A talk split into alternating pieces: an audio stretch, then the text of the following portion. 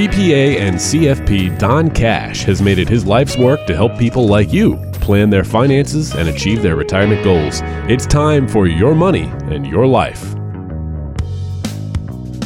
Back again for another edition of Your Money and Your Life. Thanks for tuning into the podcast, as always, with Don Cash and myself. Don, what's going on, buddy? How are you? Mark, how are you? Hanging in there, doing pretty well. We are inching closer to February as we speak. Super Bowl around the corner, not too long away. So uh, I'm looking forward to that. You know what? I love that weekend. February 1st is my son's birthday. Oh, February okay. 2nd is the Super Bowl and Groundhog Day. Mm. Hmm So we'll see Always what makes, happens. makes me feel like we're a little bit closer to spring, Mark. All right, Don. So let's hit our headline to kick things off. As I mentioned, we got a good show lined up, and so we're going to dive into this here in just a second. But I have been reading a lot more uh, and having conversations with people about the sandwich generation. I don't know if people have heard this term or not, but these are, are folks that deal with the responsibility of aging parents and also grown adults or, or young children at home, things of that nature. So they say it's affecting people most often between the ages of 50 and 65, and about half of those people provide support for grown children and 20% or so for an aging parent. Now, you work with a lot of folks that probably fall into this age group. What are you seeing?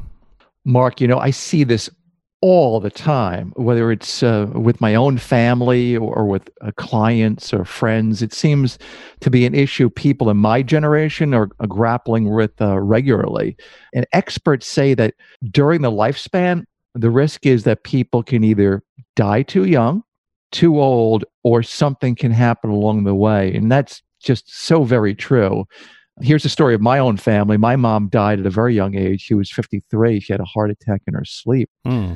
This is many years ago. My dad died just a few years ago at age 80. However, he needed long term care for about 14 years. Uh, you can imagine how expensive that was. Yeah. And I was the one primarily responsible for managing it. Of course, I loved him and felt it was also my obligation, but it was a real strain on the family. You know, a lot of time, energy, and resources were spent. And uh, we were raising four younger kids at the time. And for most of that time, fortunately, my wife Kathy was a stay-at-home mom. That helped a lot. However, it was still it was still tough. Um, have you ever dealt with this situation in your family, Mark? Yeah, my my mother actually moved back in with us for a while, and of course, my daughter was finishing up high school and getting into college. So we sort of experienced a little bit of the sandwich action there for about uh, maybe about a year or so, and then the daughter got off to college and then joined the Navy. So and then we were eventually able to get my mom situated, but uh, it definitely is happening. It happens to more and more folks all the time, and it seemed like I had some friends that went through it. Obviously, uh, after 08, 09, obviously a lot of the downturn in the markets there when that happened. So that's kind of some of my experiences. Yeah, and that makes it even more difficult. And everyone's situation is different. Some Mhm. are more, much more difficult than others. But uh, currently, one of my best friends has spent every day at the hospital for the past two months visiting his dad, who's very ill. Uh, he's one of four kids. We grew up together.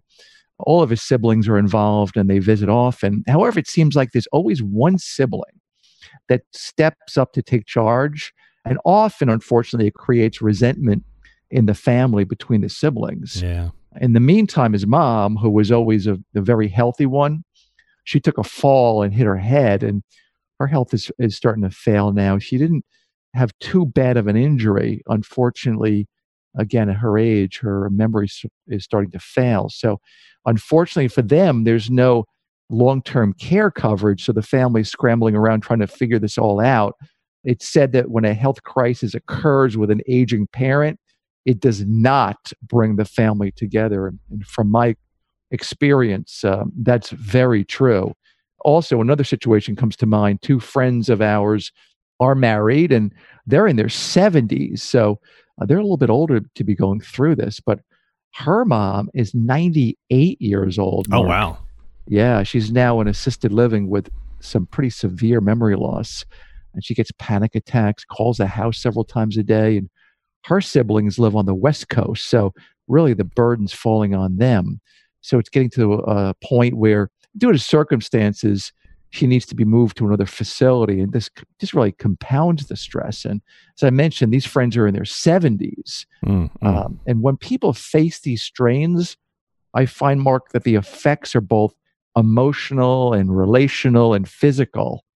uh, a few things occur. Typically, the health deteriorates, spouses start arguing, sleep suffers often, uh, depression can set in, and it could be a real downward spiral. No, absolutely. That's boy, that is a rough situation there. A- any suggestions? Well, of course, I don't have all the answers. However, I'm very fortunate over the past 30 years to have helped families and and people from the age of 30 to age 100. So I've seen a lot and learned a lot from my own experiences as well as from hundreds of clients. It's given me a perspective to understand many of these issues and to help people deal with their problems. Uh, I've mentioned many times before, I don't work alone. And for those going through a crisis, it's important to realize that you're not alone. So, a few points to consider. One, don't do it all yourself. Don't try to be the hero. Ask for help from other siblings, from other family members. Talk to a professional, a financial professional, or an elder care attorney or a planner in the community. Talk to a pastor or a counselor. And by all means, have personal time. Reflect, take a walk, pray, exercise, get quality sleep critical, critical. And by all means, don't reach for, you know, an easy quick fix like alcohol or food or, you know, excessive food. For those in their 50s and 60s or or even older, uh, take a step back and assess your own preparation. A lot of people are so wrapped up in what's going on in the crisis. Uh, look at your own situation. Have you discussed this with your kids? Do you have a proper power of attorney or other legal documents? Uh, do you understand the IRA rules, Social Security, Medicare, et cetera, with retirement? Well, you know, we talked about folks in this age range and for people that do experience it. And there's definitely the pressure, pressure, excuse me, of dealing with aging parents. And I think that's something we all kind of realize as we get older. But then we haven't even talked about the opposite side here with the stress of maybe continuing to help our own kids or even their kids or grandkids. That's right. That's really, you know, pressure from the from the other end of the spectrum, right? I was reading over the weekend about the so-called college admission scandal, mm. you know, where those celebrities and wealthy yeah. people, you know, go to extreme measures to get their kids into the uh, so-called best schools, right? And it, you know, it illustrates how much pressure parents feel in terms of the achievement of their kids. And I'm all for achievement, Mark, but certainly not at the expense of a good character in parents as well as kids. So, mm-hmm. my personal feeling is that we should be asking ourselves as parents and grandparents what kind of person do I want this child to be when they're 25 or 30 or 40 years old? Uh, of course, we want them to be honest and hardworking and loving and centered on other people uh, not themselves. Uh, I've been a professional for over 30 years, Mark, with all kinds of credentials, and I can count on one hand how many times people ever asked me, "Hey, where did you go to college?" I'm sure. Uh, I'm sure there's always something that people are, you know, kind of asking from that that side. Well, let's put up some links on the sandwich generation issue, Don, and and how to help people deal with some of the stress. Okay. For sure. Great idea. Okay. Well, we'll do that, folks. As always, again, if you'd like to find that, there's a couple of ways you can do so. Go to the website, donaldcash.com. That is donaldcash.com. And of course, you'll be able to click on the podcast page, uh, and we'll have all that information there available for you, as we usually do. You can always just search this out on Apple, Google, Spotify, whatever platform you'd like by typing in Your Money and Your Life, the name of the podcast, uh, in Apple's search window or Google's or whatever, and that'll find it for you. As always, if you have questions or concerns, reach out to Don by calling him 800 664 1183 before you take any action. 800 664 1183. He is a CPA and a CFP. All right, as usual, then, let's take some email questions. So, good topic, the sandwich generation, definitely affecting a lot of people. And if you do have questions or you're in it, reach out and get some help and get some, uh, have a conversation with Don. All right, so cash connection time. We've got Beth in Mountainside, New Jersey. And she says, Don, I could sell my house for 700000 I owe about 100000 I'm only 60 but I'm thinking about selling it now and moving towards, or moving to, excuse me, a retirement community or maybe a smaller house and use that extra cash to retire now at 60 versus 65. Thoughts? Is this a bad idea? Well, not necessarily a bad idea, but this is something I see a lot actually. Um, if anyone's owned a home particularly here in New Jersey over the past 20 or 30 years, they've seen significant appreciation in their home. Often they have a lot of home equity and they want to downsize, right, to save money and often remain in New Jersey close to their family and their friends and their social circles.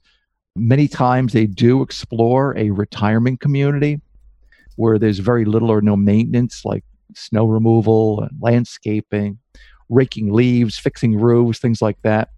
And many of these communities are gated for security. So if you're traveling or if you're a snowbird, there's a great deal of comfort in that. Uh, here's the issue that I see when I review these situations with clients.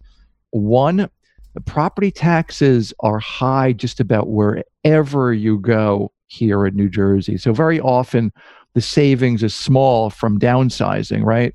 Right. Um, there are monthly fees in these communities that can really add up.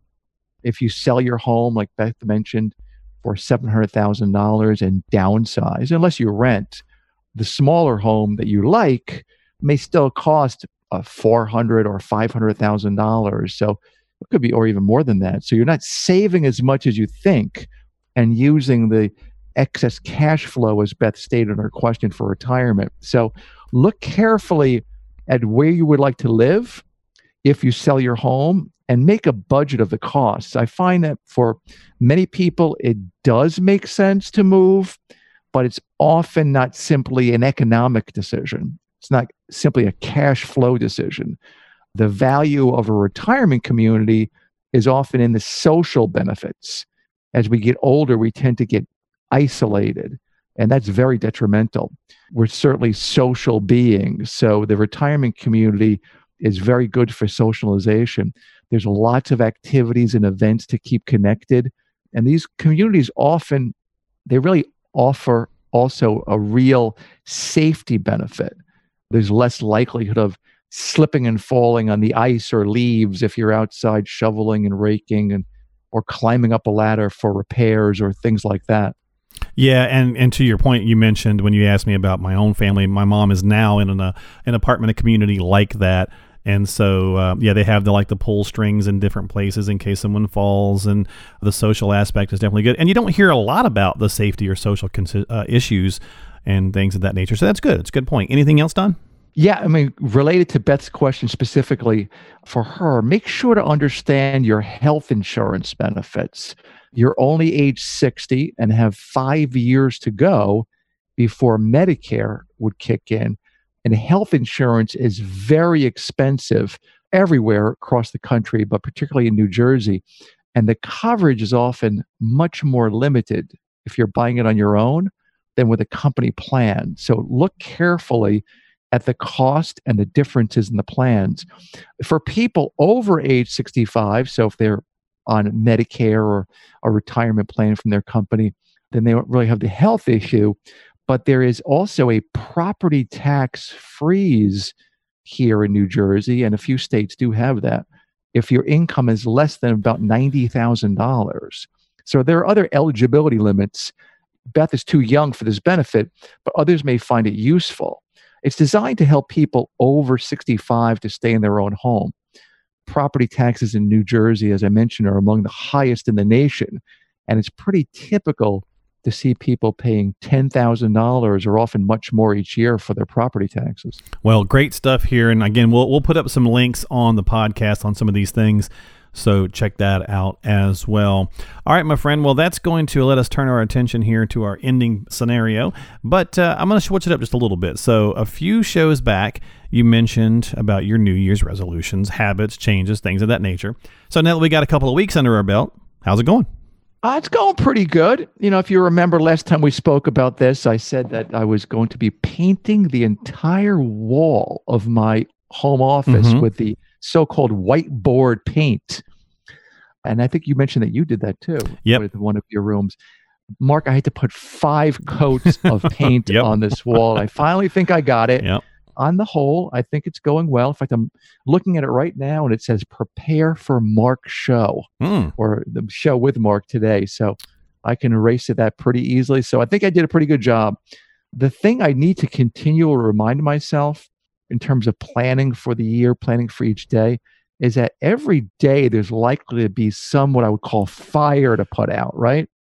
Oh yeah.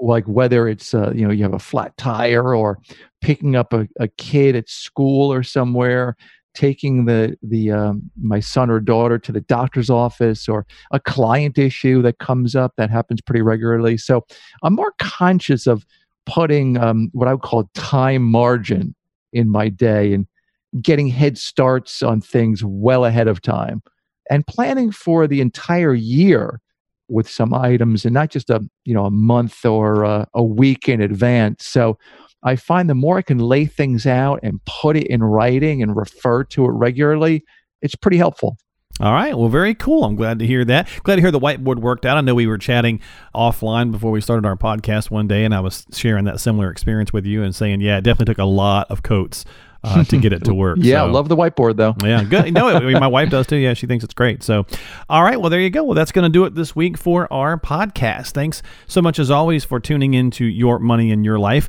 Uh, the great thing about podcasts is you can pause them, you can go back to them at any time, you can listen to past episodes, uh, subscribe for future updates on future so- episodes, and all that is really easy to do by simply going to donaldcash.com. That's donaldcash.com or searching out your money and your life on whatever platform of choice you like to get your podcast from. As always, reach out to Don if you do have immediate questions or concerns, you need some help. And before you take any action, you always want to check with a qualified professional about your situation.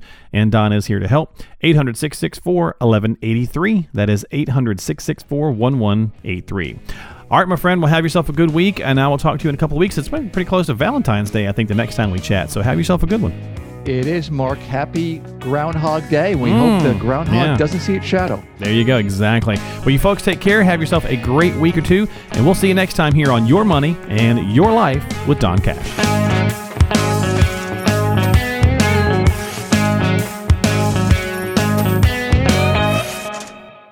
Investment advisory services offered through Donald W. Cash and Associates, LLC, a registered investment advisor in the state of New Jersey.